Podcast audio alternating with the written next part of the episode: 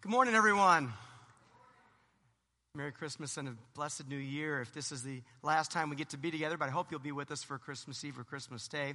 I'm Pastor Andy, and I'm happy to share today the next in our series. What a beautiful name, the names of Jesus, and the name, the Word.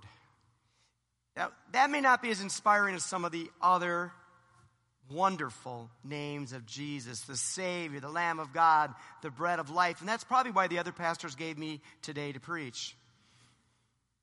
But it's a powerful name. And it's a beautiful name.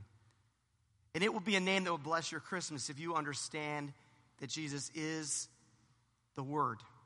I want to divide history up here. There's, there's a pretty clear demarcation. We have BC, right? And we have AD, you know, BC, before Christ, AD, Anno Domini, the year of our Lord. But I want to add one more, BA.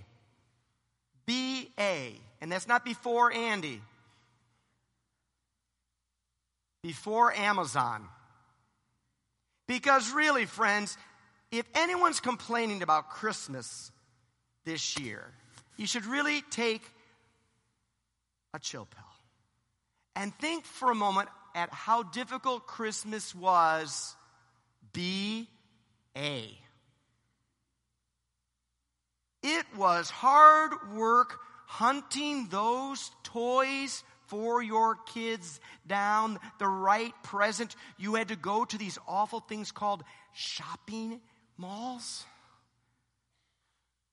And now, just at the, not while you're at work, of course, you just sit down and you pick the presents out, and little Santa drops them off. It's so good. BA was tough.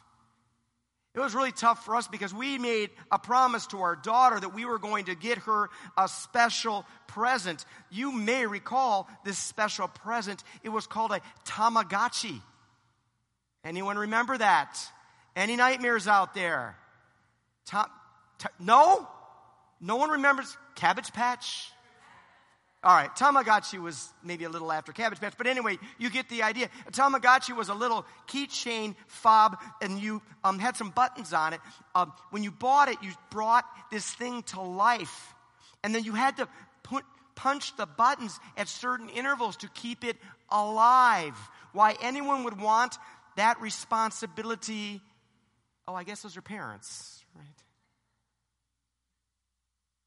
She wanted that, and, and, and, and we wanted to find it for her, but they were very popular and they were not in the stores nearby. Susan and I went through the slush of a Chicago Advent season and drove all the way to a store where the rumor was, and that's how you did it in those days. The rumor was they had a few left, and we ran down the aisles and we snagged what very well may have been the last Tamagotchi in the universe.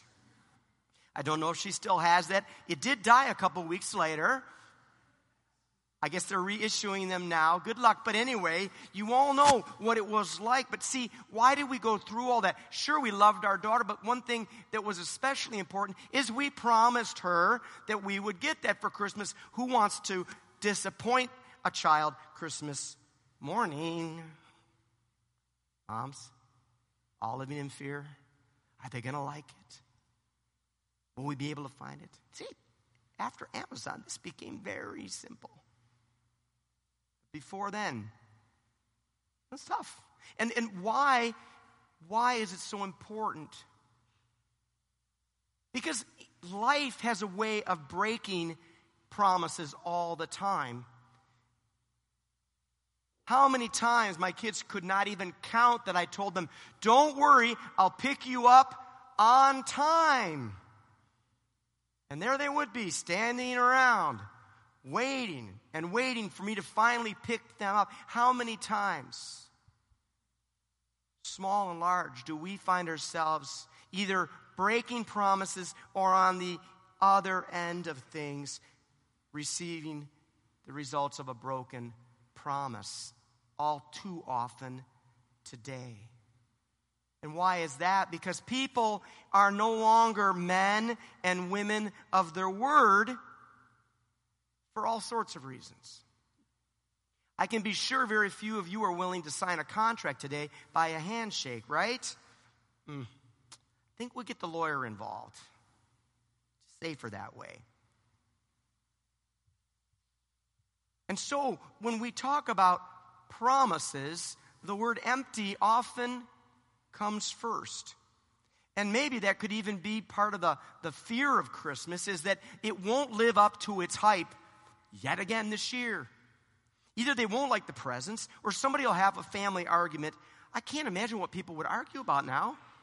Can't even imagine. And Christmas won't live up to its expectations. And yet again, a promise will be ro- broken.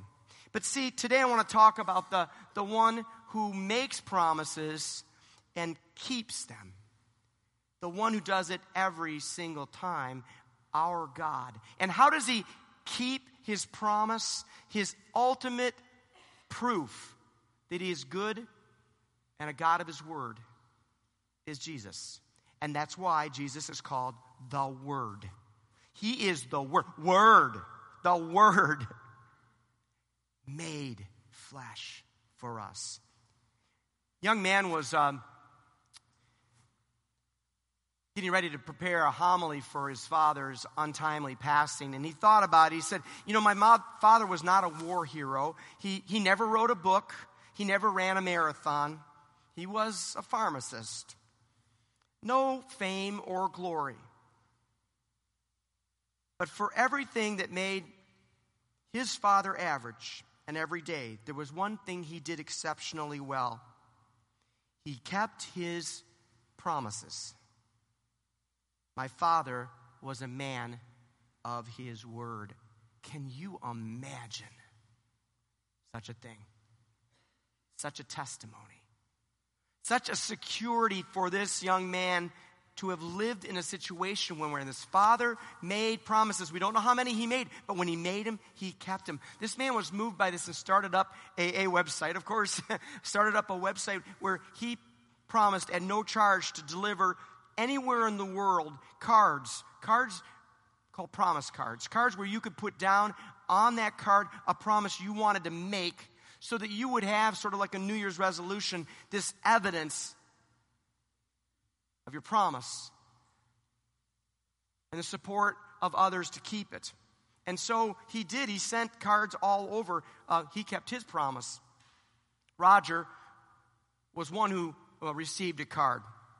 Roger said when he was in junior high, his parents divorced, and he moved to Ohio with his mother and siblings into a, a crowded shared house. He spent most of his nights sleeping on a cold floor or in a tiny closet. Oh, friends, all of us so far away, just this far away. And if you don't believe it, ask the people in the shelters. This far away from that situation. Paychecks, a few illnesses, God forbid. So he made a promise. He made a promise, and it's reflected on the back of his shirt. No kid sleeps on the floor in our town.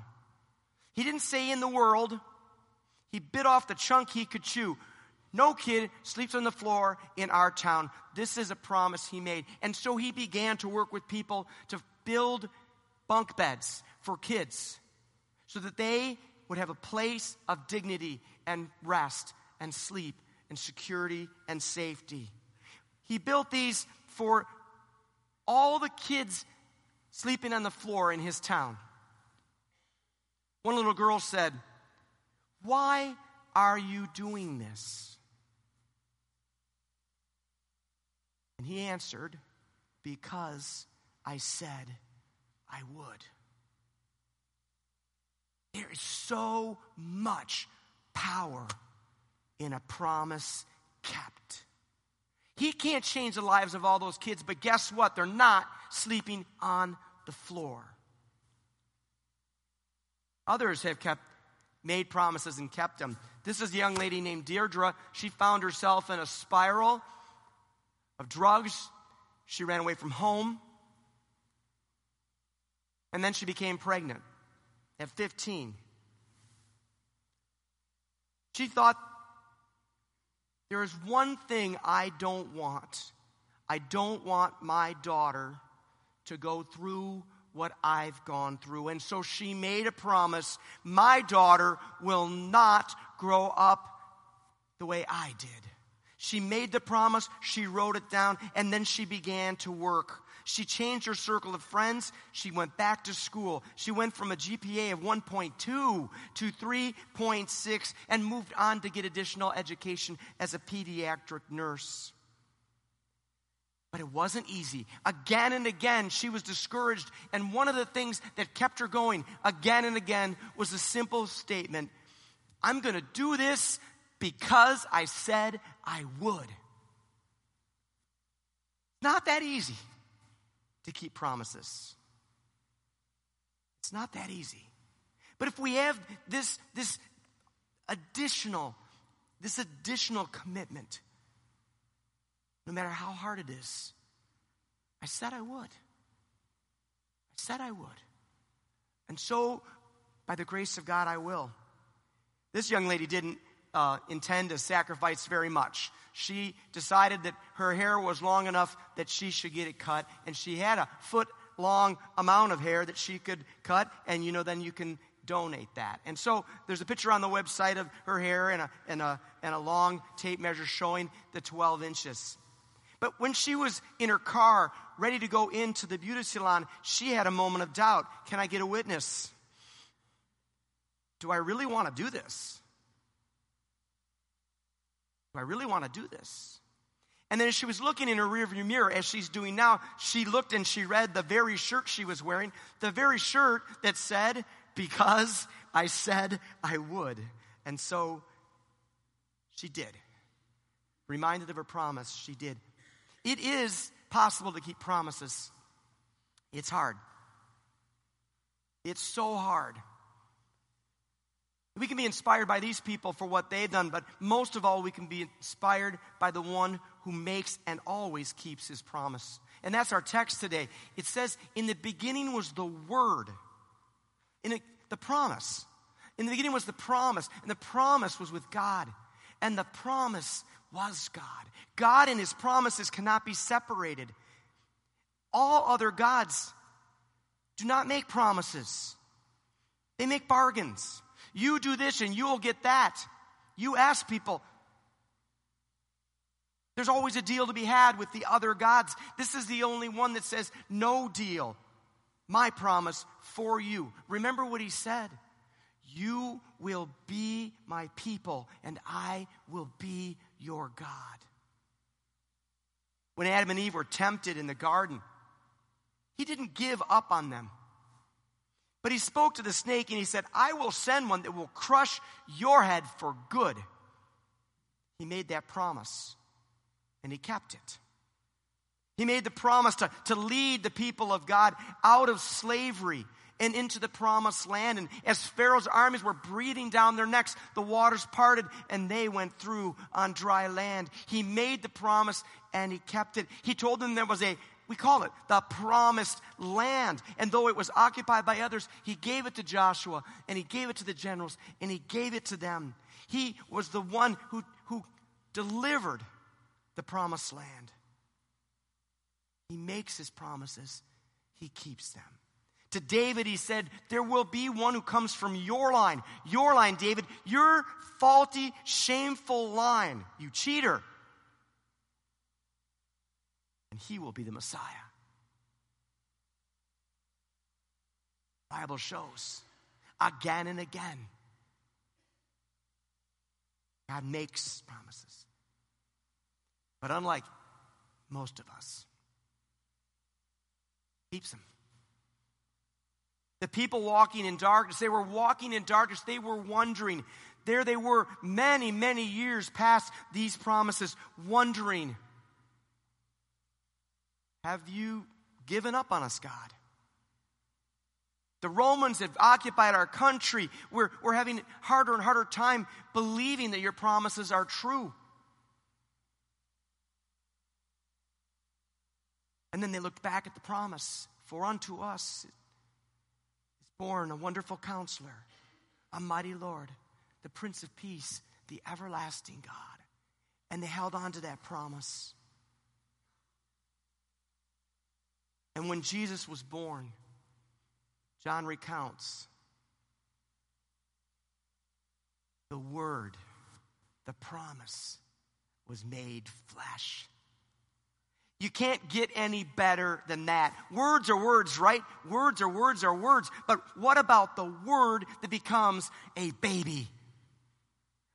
A young man, a man, a teacher, a rabbi, a healer, preacher, one willing to be the word of God even to his death so that we could see another word of God. Another word of God you shall not die, but you shall live. In Him we do. Jesus is the Word made flesh, which means that as the trailer showed, um, it's not all jingle bells. This is a baby born to prove God's love by dying but he's going to keep his word.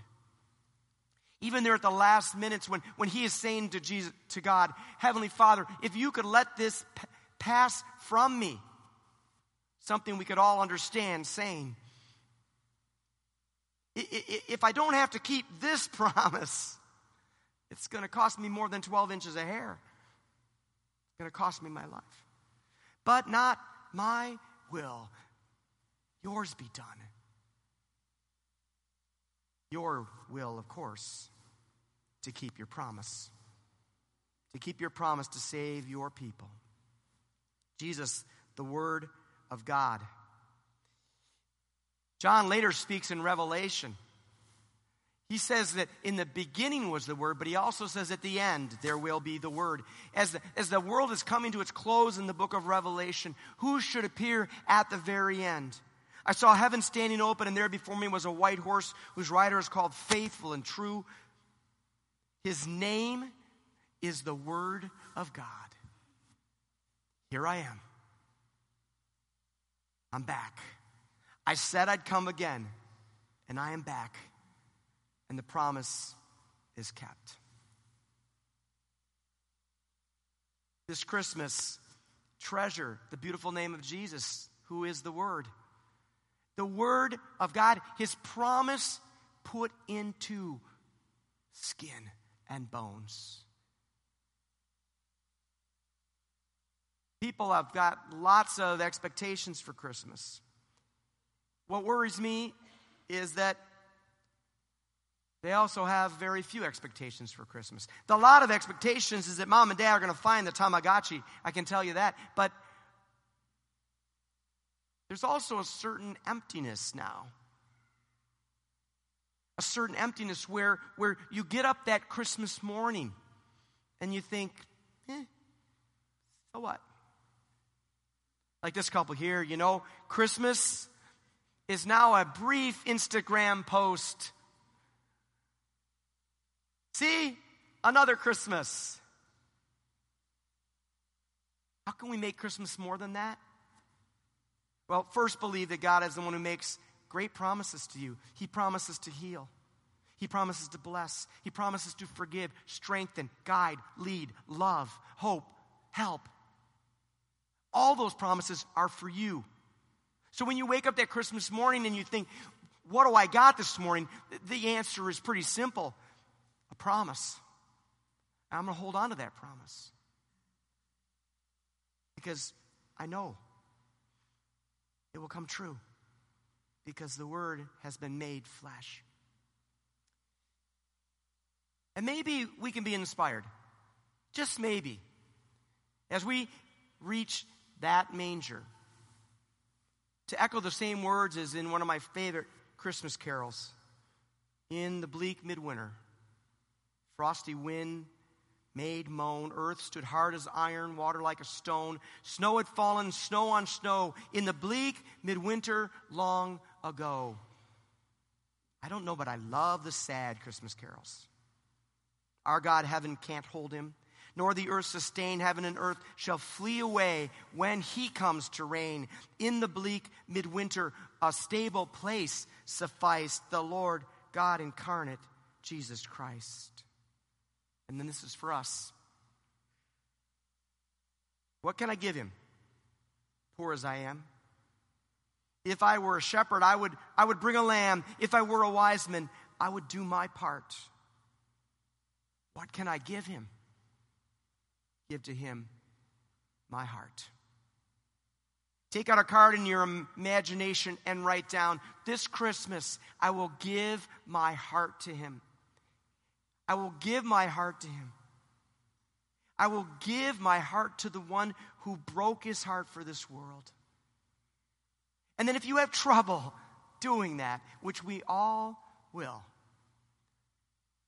remember the promise you made and say these words Because I said I would, I will. Amen.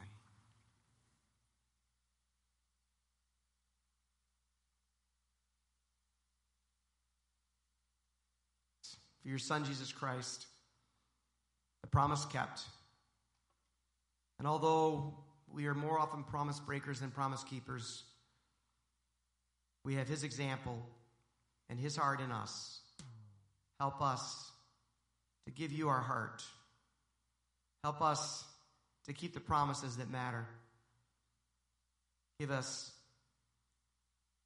the strength we need to be people of our word.